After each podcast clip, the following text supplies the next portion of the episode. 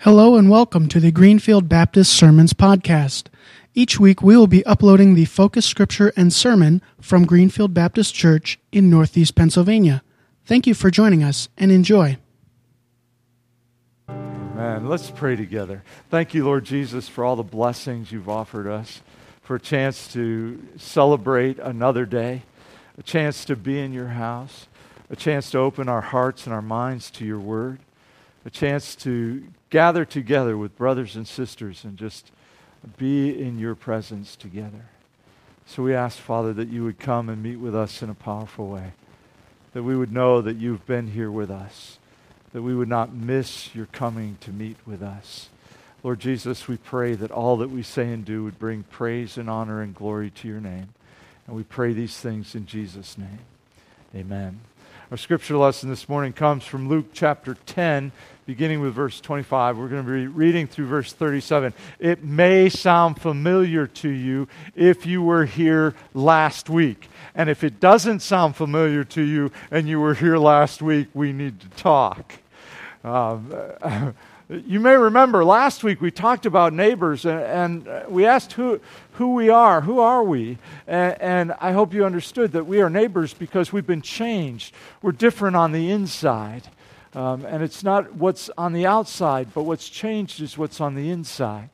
And this morning, as we look at neighbors, the, the question is who are you? And if you are a neighbor, what does that look like? How does that work itself out in your life? And so I, I hope this morning you begin to see what it's like not just to be a neighbor, but what it's like to make a neighbor.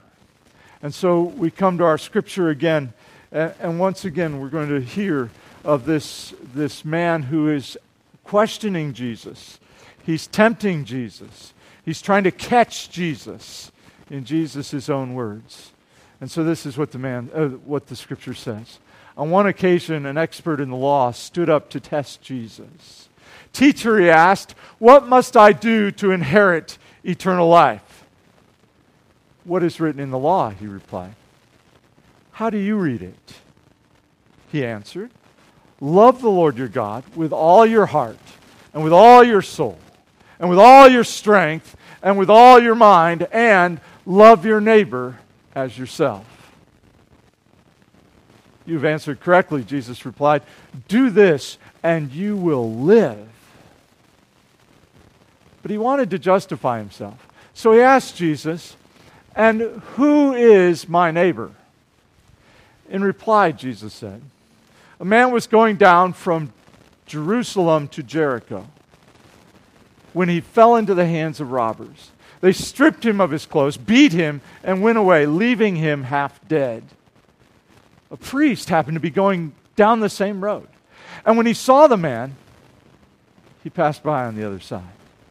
So too a Levite, when he came to the place and saw him, passed by on the other side. But a Samaritan, as he traveled, came where the man was, and when he saw him, he took pity on him.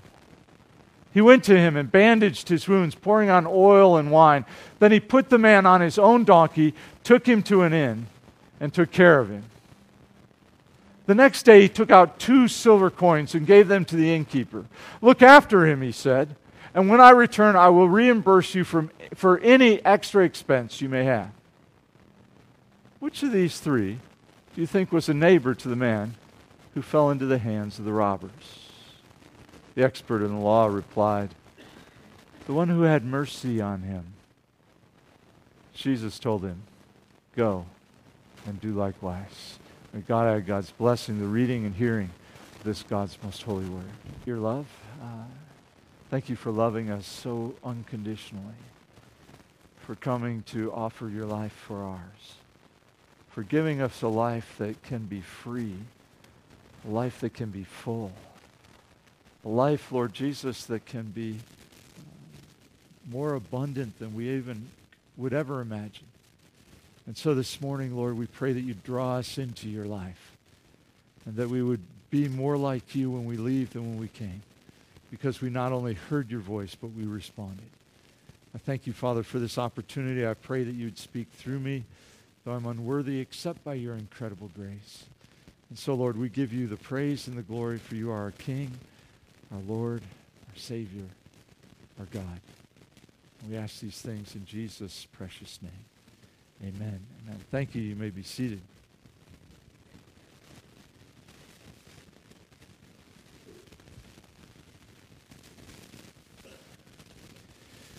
So, is this like a part two? Yeah, there's actually three parts, Kenny. wow. There's always three parts, right? And a poem somewhere. okay, uh, so last week we talked about how a neighbor has a change of heart, how a neighbor has a different heart. And, and, this morning, I want us to look at the definition of a neighbor. What does it mean when I say, I am a neighbor? What, what does that look like in the way I act, in the way I respond, in, in how I communicate. Um, what does it look like when I say I am a neighbor? Now, our world has lost the definition of neighbor. Uh, in some very powerful ways. And I believe in Jesus' day, they were having the same problem. You see, the Jews had decided, uh, or some of the Jews had decided, that if they were to, to love their neighbor, uh, they would define their neighbor as narrowly as possible. So, for instance, the Pharisees uh, decided that they only needed to love Pharisees. Now, the Pharisees were a specific sect of the Jewish faith. And so they decided they only needed to love Pharisees, you see, because only Pharisees were their neighbors. Now, it's easy to point the finger at first century Judaism, but the truth of the matter is, uh, we live in the same kind of world, don't we? Uh, as a matter of fact, we as Baptists can't say a whole lot because there are more types of Baptists than anything else, I think, uh, in, in secular society, even. We, we have a ton of different Baptists. There are Baptists that only have four or five churches in them. Uh, because they could only get along with four or five other churches. Uh, and, and, there's this idea that we only have to love people who are close to us. And when we read the word neighbor, we frequently think, well, I only have to love the people who live near me. Well, Jesus, as we saw last week, is expanding those boundaries quickly. A neighbor is a greater understanding than we ever thought. And, and that, that understanding, I hope, will, will in, increase in your understanding today. Now, uh, I, I, want you, I want you to see a couple things. First of all, if you look in our world today, you'll see how neighbor has really fallen down. Because uh, earlier, I think it was this week or late last week, I can't remember which, um, there was a, uh, a, a, guy drowning in, drowning in the water, and there are boys on the shore who are actually videoing this guy drowning and are, are laughing and scorning. And they watched him drown. And, and at one point, uh, when he had gone under, one of the young men suggests maybe we should call 911. And then they decided not to and went away. You see where we've come. Is that my neighbor? And how do I respond? Uh, it, it's interesting to me how many times we see someone who may be in trouble and we pass by on the other side because we're not sure who they are and we don't feel safe. You ever do that? You ever do that? You don't have to answer, just think about it. I see you're all thinking. Who is your neighbor and how do you respond? Um, we live in a society where there are Democrats and there are Republicans. And the sad part, I think, about the way our political system has unraveled of late, uh, and I would like to say this is the first time this has happened, but if you read the history of the United States, you'll know that the Democrats and Republicans have been uh, just as polarized at times in the past. But the struggle for me is uh, where are their neighbors? Are the Democrats and Republicans actually neighbors to one another? And the truth of the matter is, Jesus would expand. So I don't care whether you're a Republican or Democrat here this morning, Jesus would expand who your neighbor is. So that person who may be on the other side of the political spectrum from you, Jesus would still challenge you and say, Is this person your neighbor? And you'll find out by the way you treat that person. we struggle also in this world with the world against us. And so, who is our neighbor? Is it only people who live in, in our community or in our nation or in our continent? Or, or is Jesus going to expand our idea of neighbor beyond that? So, as we look at the Good Samaritan this morning, uh, we are challenged to expand our view of who neighbor is and therefore expand how we respond to people, not just who live near us or who agree with us or who look like us, but we are challenged to expand how we respond to people around the world because of what Jesus Christ has done in our lives. And if He has changed our hearts, then we will respond differently. Don't get lost. Be, stick with me. Important stuff. Because you see, the Good Samaritan, the Samaritan in the story, is the neighbor, is he not? I mean, I think we'd all agree with that. Uh, e- even the expert in the law, although he would uh, dare not say the word Samaritan, he believed that the Samaritan was the one who was the neighbor. Which of these three, Jesus says, was neighbor to the man who fell to the robbers? And, and, and the expert of the law has to say, well, the, the, you can see him almost hesitant. I don't want to say Samaritan, but so he says, the one who had mercy on him. Right, exactly, Jesus says. That is the neighbor. And how do you know he's the neighbor? Well, you know he's the neighbor because of how he responds to the man who's been beat up and left on the side of the road. You know he's the neighbor because he's busy making neighbors, not trying to decide who is not his neighbor. You with me? And there's a big difference, isn't there? So, Jesus this morning continues to expand our view of who's our neighbor and how we should respond to that neighbor. So, what is a neighbor? What does a neighbor look like?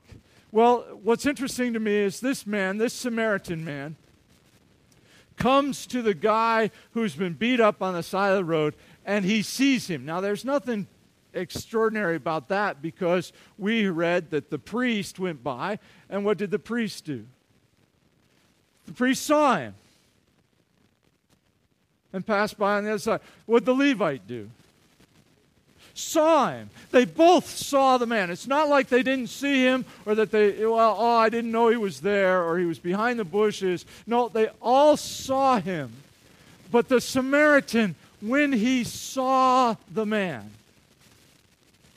took pity on him. You see, his eyes were different than the eyes of the priests and the eyes of the Levites because when he sees the man, he sees the man with great compassion. You see, when the Samaritan sees the man, he sees the plight of the man. He doesn't just see a man who's beat up by the side of the road, he sees a man who's in great need when he sees the man, his heart is moved and he sees the man with a different eyesight than the Levite and the priest. When he sees the man, he sees a human being, a fellow human being, deep in need. And because of that, he is stirred and he is stirred with pity and compassion for the man. You see, he sees the man with different eyes because he sees the man with compassion. Now, this is what happens, I think, for us with compassion. When we have a connection to another person, we are more likely to have compassion upon them. Wouldn't you agree? I mean, if it's your loved one or your family member that's going through a trial, you are quick to have compassion for them, right? I, I know people, I, I've had people come to me and they're really upset about people who are going through, uh, well, and, and, somewhat judgmental about decisions people have made in the past. And, and, and I understand where they come from, but then all of a sudden, a family member of theirs goes through that. And all of a sudden, they have a different vision of, they may still say, well, it's not right, but now they see it as a person with compassion. Why is that? Because it's someone they love, it's somebody they care for. You with me? So, so what happens is their eyesight changes. Uh, they may not change their position on that issue, whatever it is, but because it's someone they love, they now approach it with love and compassion as opposed to judgment. And you see, that's what happens with the Samaritan. You see, he has learned that he is connected not just to his family, but he's connected to all those he loves.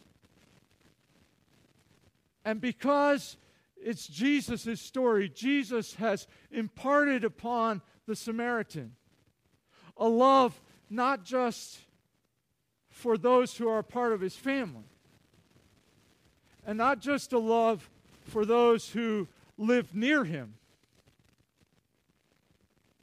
but Jesus has imparted upon this Samaritan a love for all human beings.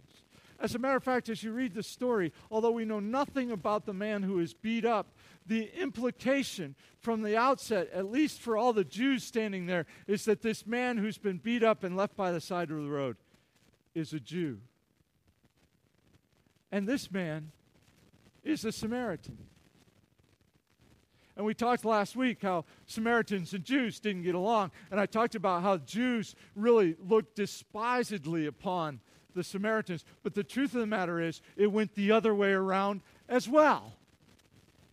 A Samaritan would not talk to a Jew, a Samaritan would, would walk, walk by a Jew and would just soon a Jew be defeated, be hurt, be left alone than to stop and to minister and care for. But this Samaritan, you see, this Samaritan, something has happened within him, and he is willing to reach out to whomever this is. Why? Because he understands that Jesus calls him to love everybody. And so he sees everybody with compassion. Everybody with compassion even his enemies with compassion. You see, I, I, don't know about you, but, but when we get to that point, I become challenged immediately. Because there are those who would hurt us, and those who would come after us, and those who would treat us poorly. There are those who would call us names, those who would persecute us, those who would just soon we not exist. And the question is, how will you respond? Are you making neighbors? Do you see them with eyes of compassion? Or do you see them only as someone who is opposed to you?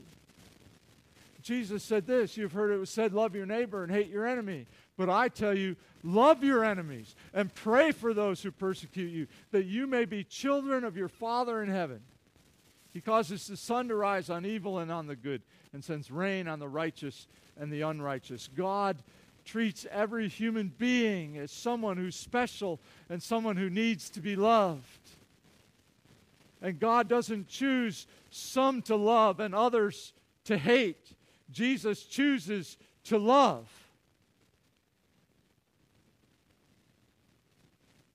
The question is, what do we choose? Do we see others with compassion? You see, a person who is a neighbor, who is making neighbors, sees others with compassion in their hearts.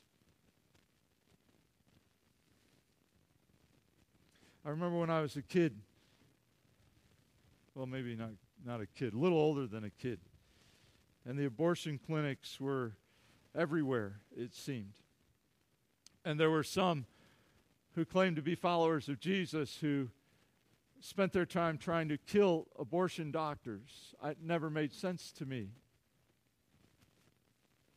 Because if you read what Jesus says, they should have been loving abortion doctors.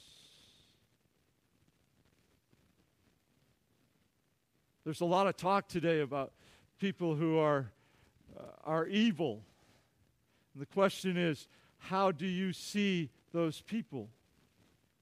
Do you see them with the compassion of Christ, or because of their what you consider evilness, does it keep you from sharing your love with them? And I want to warn you because I can't tell you how many times I've had people tell me that a certain group were evil, only to have someone in their family end up in that group. And then they had to decide would they have compassion upon the one whom was a part of their family? And the answer was always yes. The question is then, will you have compassion on the one who's not a part of your family? You see, a neighbor is one who sees with compassion everybody. Everybody. And not only did that, but then the Samaritan gets off his his animal. And he goes over. He doesn't just see him with compassion and say, Oh, I feel sorry for you, and go on. Sorry. but he gets off his donkey and he goes to the man. And he begins to help the man.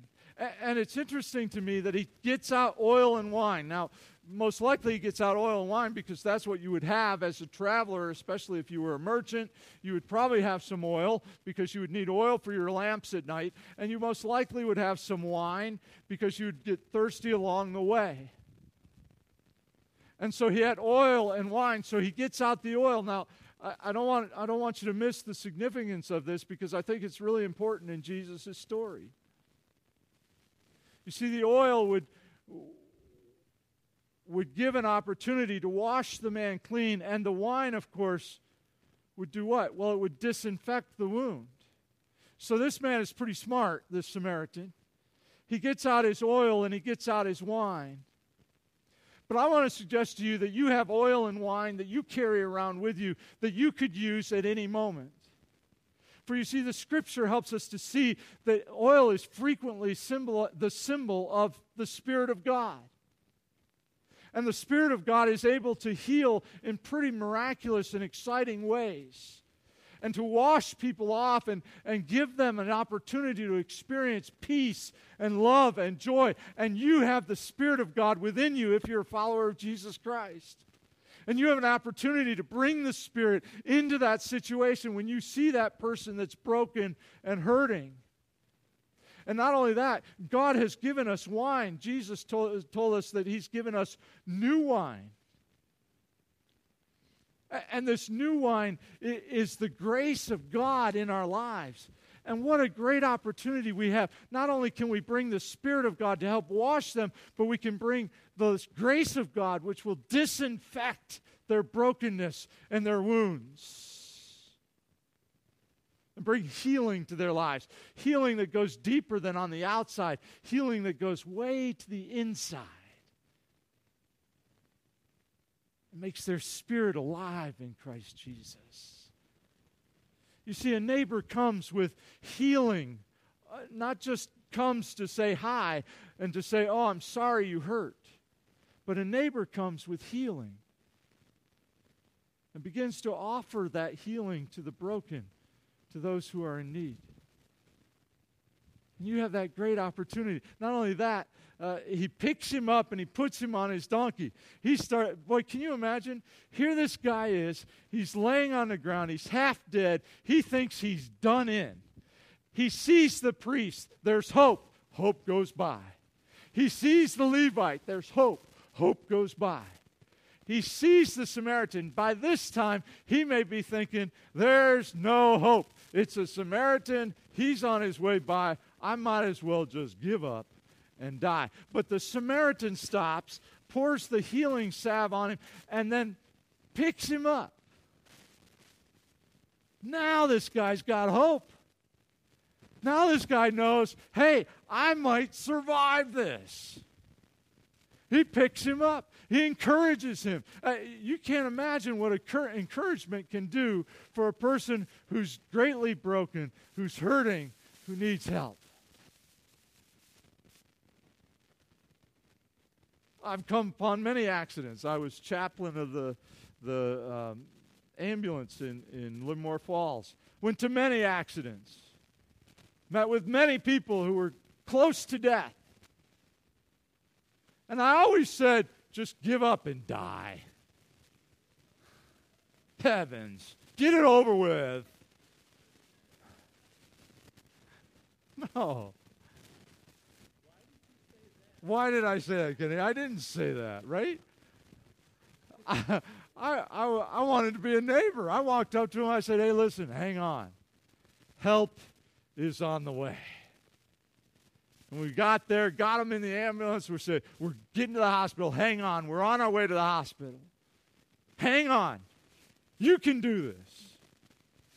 I'm praying for you. We got people who are concerned about you, helping you right now. You just keep doing what you're doing. You're going to make it. We're going to go with you all the way. And yet, the sad part is, I see Christians who see people who are deeply in need and not, do, not only do they not just pass by on the other side, but they stop and they say a word of judgment, a word of anger, a word of hurt, and they tear open wounds that might have already started to be healed. Our words too quickly push people down when Jesus gives us a hope that no one else can give. And if we offer it to them, we can pick them up. A neighbor picks him up, puts him on his donkey, takes him to the healing place. I love this. Takes him to the healing place. He, he doesn't just put him on a donkey and take him to the healing place and leave him. He goes to the healing place with him and he stays with him that first night. Did you catch that? Stays with him that first night. He wants the person to get better, to get well, so he goes with them. You see, that's what a neighbor does. A neighbor doesn't say, Well, you should go to church. A neighbor says, Hey, listen, I'm going to church tomorrow. I'd love you to come with me. What do you say I pick you up on the way to worship? A neighbor says, I, I, I know that, that you know you're not an early morning person, and I don't particularly like second service.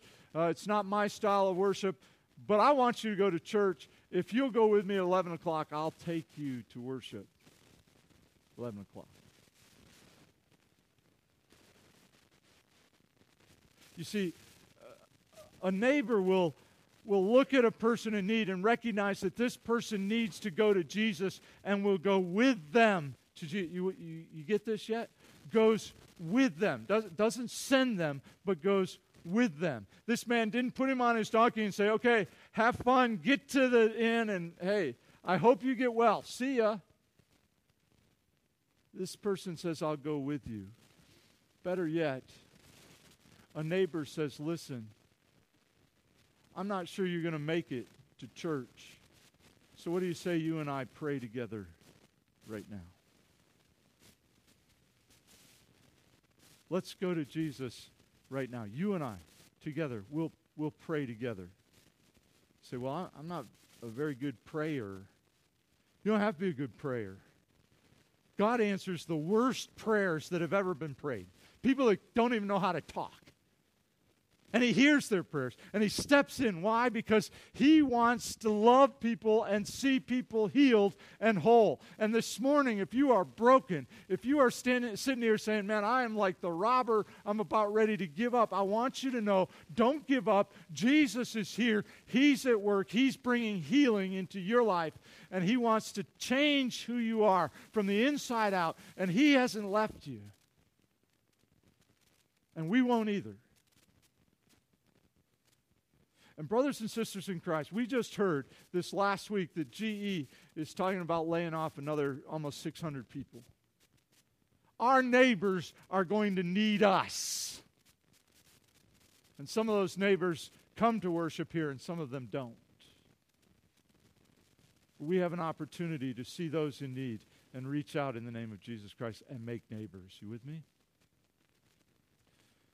Jesus said, Come unto me all you who are weary and burdened, and I will give you what? Rest. I love this verse. This is an incredible verse. You see, because when you come to Jesus, no matter how broken you are, he offers you rest. Rest. Our world is all caught up in the chaos of the day. I stopped watching the news. I can't take it anymore. just, uh, I, I, don't need to. Uh, uh, every time I watch the news, I want to turn it off and open the Bible and get some rest, some hope. That's what Jesus offers. Won't you come to Him this morning? If you don't have rest in your life, won't you come to Him this morning? As a matter of fact, there are people sitting next to you, and we're going we're gonna have an invitation at the end of the service. And there are people sitting next to you, and if you say you want to go forward, they'll grab your hand and they'll come up with you because they want to come with you. They want to be your neighbor, they want to bring you to Jesus. So don't come alone. Somebody wants to come with you. Jesus says, Come to me. Come to me. Isn't it awesome? what it is to be a neighbor when you start making neighbors. And then, of course, once we brought them to Jesus, we pick them up, we bring them to Jesus. And then the last thing a neighbor does is a neighbor goes above and beyond. Did you notice that? Neighbors are awesome because they go above and beyond. Uh, the, the Samaritan takes this man to the inn, spends the night, and the next morning he goes to the innkeeper. Now, I want you to hear how incredible this is because so, I think we get too lost not knowing the culture of the time. But the Samaritan gives the innkeeper two silver coins, we're told, two denarii in the Greek. And, it means uh, these two coins uh, would be worth 24 days of board, room and board at the inn. So, in other words, one denarii would cover 12 days and, just stop and think. about I, I mean, if you were to stay at a motel, that, just go with a motel. We won't even go to the hospital. But, but just a motel, all right? So you take someone to a motel. Cost you what? Probably about $100 a night. I mean, you, could probably get it cheaper than that here or there, but about $100 a night. If you went to a really nice place, you know, a couple hundred, but we'll, we'll be modest. $100 a night. So you're talking 24 nights. That's $2,400 in today's money that this man offers to the innkeeper to take care of this man he didn't even know a few moments, a day, a day ago within the last 24 hours. Didn't even know. $2,400 because this man needed his help. Now, I don't know about you, but I'm thinking, wow, this guy just went above and beyond anything I would have even thought of doing. You see, Jesus sends it to the extreme again, doesn't he? This Samaritan is willing to sacrifice. Now, uh, and, and step back a minute. Just to stop on the path was a sacrifice. And I want you to hear this. One of the reasons that one of most likely the reasons that the Levite and the priest went by so quickly is because this path in Jesus' day was known as the bloody path. You see, it wasn't just the man who got beat up that was beat up on that road, it happened over and over and over again.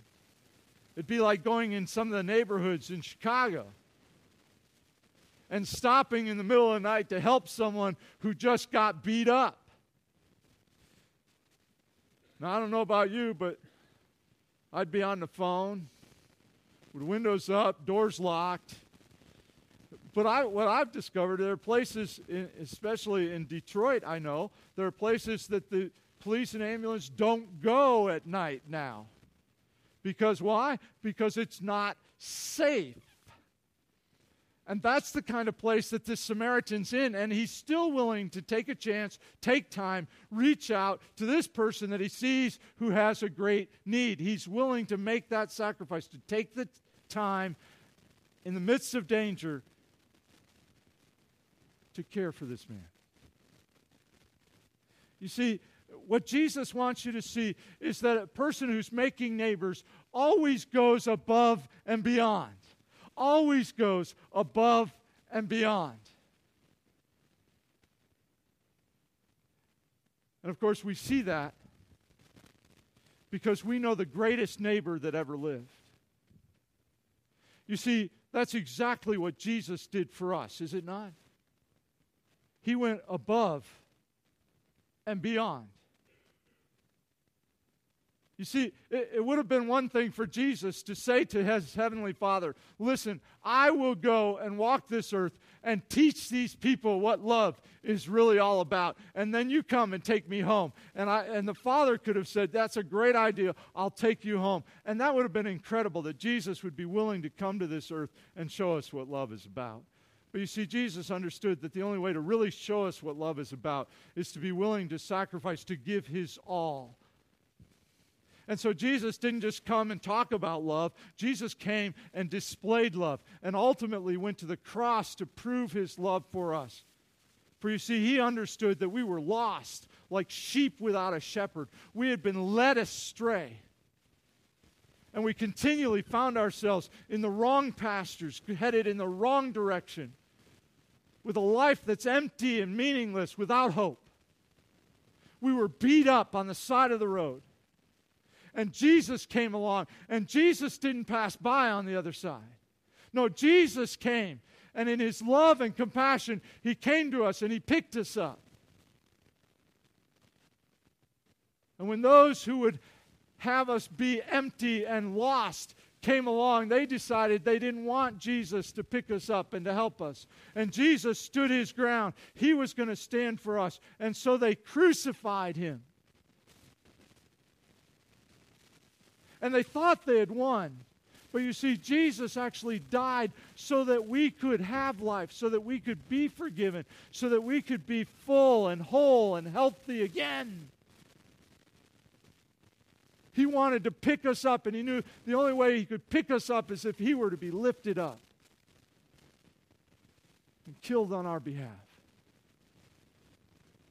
And then he offers us that gift of life. You see, he gave his all, he gave everything, held nothing back. So that we could be forgiven, so that we could have life, so that we could share with others, so that we could see that the greatest thing that could happen in our lives would be for us to give our lives away to someone else. Isn't that true? You who are newly married will say, "Yeah, when I gave my wife to my or my life to my spouse, that was the best day, the greatest thing I ever did." You who've been married a long time will say, "You know, when I gave my life to this other person, it was the best thing I ever did." Because it made life so much more meaningful. You see, a neighbor understands that it's greater to give than to receive, and that our lives are to be a living sacrifice to God. That if you really want to experience the fullness of life, give your life away. If you really want to experience what life is meant to be in its fullness, offer your life to Jesus and allow Him to come into your life and show you those around you who are hurting and broken and allow Him to use you and use His Spirit and His grace through you. And then offer to that person the greatest gift you've ever received, the gift of love through Jesus Christ. And watch as Jesus begins to transform their lives, and all of a sudden you'll understand that making neighbors is the most incredible thing you could do in your life. You see, that's what Jesus offers. Offers us an opportunity to be and to make neighbors. You see, when you be a neighbor, it happens inside of you. When you make neighbors, it's what you're doing outside of you. And so I encourage you this morning keep this in your head. We're going to make neighbors, okay? And this is how we're going to do it. We're going to show compassion to everybody, anybody and everybody. We're not going to hold back. We're going to show compassion to everybody. We don't care who they are, we don't care where they come from. We're going to show compassion to everybody. We don't care if they've made bad choices. We don't care if they're, they're um, people who hate us. We don't care if they're our enemies. We're going to show them compassion. And, and then we're going to lift them up. We're going to use that superpower called encouragement. And we're going to encourage people. We're going to encourage them with the love of Christ. We're going to encourage them to know. And we're going to go with them to Jesus so that they can experience the healing in their brokenness. And then we're going to grab them by the hand. And we're going to offer to them our presence to help them follow Jesus every day. Those of you who struggle with drugs and alcohol addiction um, and are a part of an AA program, you know that one of the most important parts of the AA program is that you have a sponsor, someone who's willing to pray for you, care for you, touch base with you. That person is vitally important to your life. Believers in Jesus our world needs sponsors. There are brothers and sisters maybe next to you that need a sponsor, someone who will pray for them, someone that they can call in the middle of the night, someone who will really be a neighbor to them. Would you be willing to do that today? See, uh, it was easy last week, right? Yeah, I want Jesus to change me from within and make me a neighbor. But now the hard part is if I'm going to make neighbors with others, I have to reach out with his love. And that moves us a little out of our comfort zone, doesn't it? I, am amazed at this Samaritan. I want to be a Samaritan, don't you? Let's pray together. Thank you, Lord Jesus, for the purpose you've given us, a purpose beyond anything we could imagine, that you've called us to be a part of what you're doing in this world. Sharing your love, encouraging others, being able to offer to others what life can be for them because you've changed our lives. And this morning, Lord Jesus, there are some here who just have never have never opened their hearts to you. And they would like to do so this morning. I pray, Father, that you would hear their prayer right now. And that they would come forward and give us an opportunity to come alongside them and encourage them. Lord Jesus, I pray for those this morning who are broken. And I pray especially for those who have been broken by a church person or by a church, whether it's this one or some other one. And I, I pray, Father, that they would see you beyond that that they would realize that there are others who would be what you would have them be. Forgive us, Lord Jesus, for the times when we say things that are hurtful, say things that destroy. Fill us with your words of life. Help us to share with others your love. Lord Jesus, this morning we pray that you would help us to make neighbors with everybody we meet. For it's in your name we pray. Amen.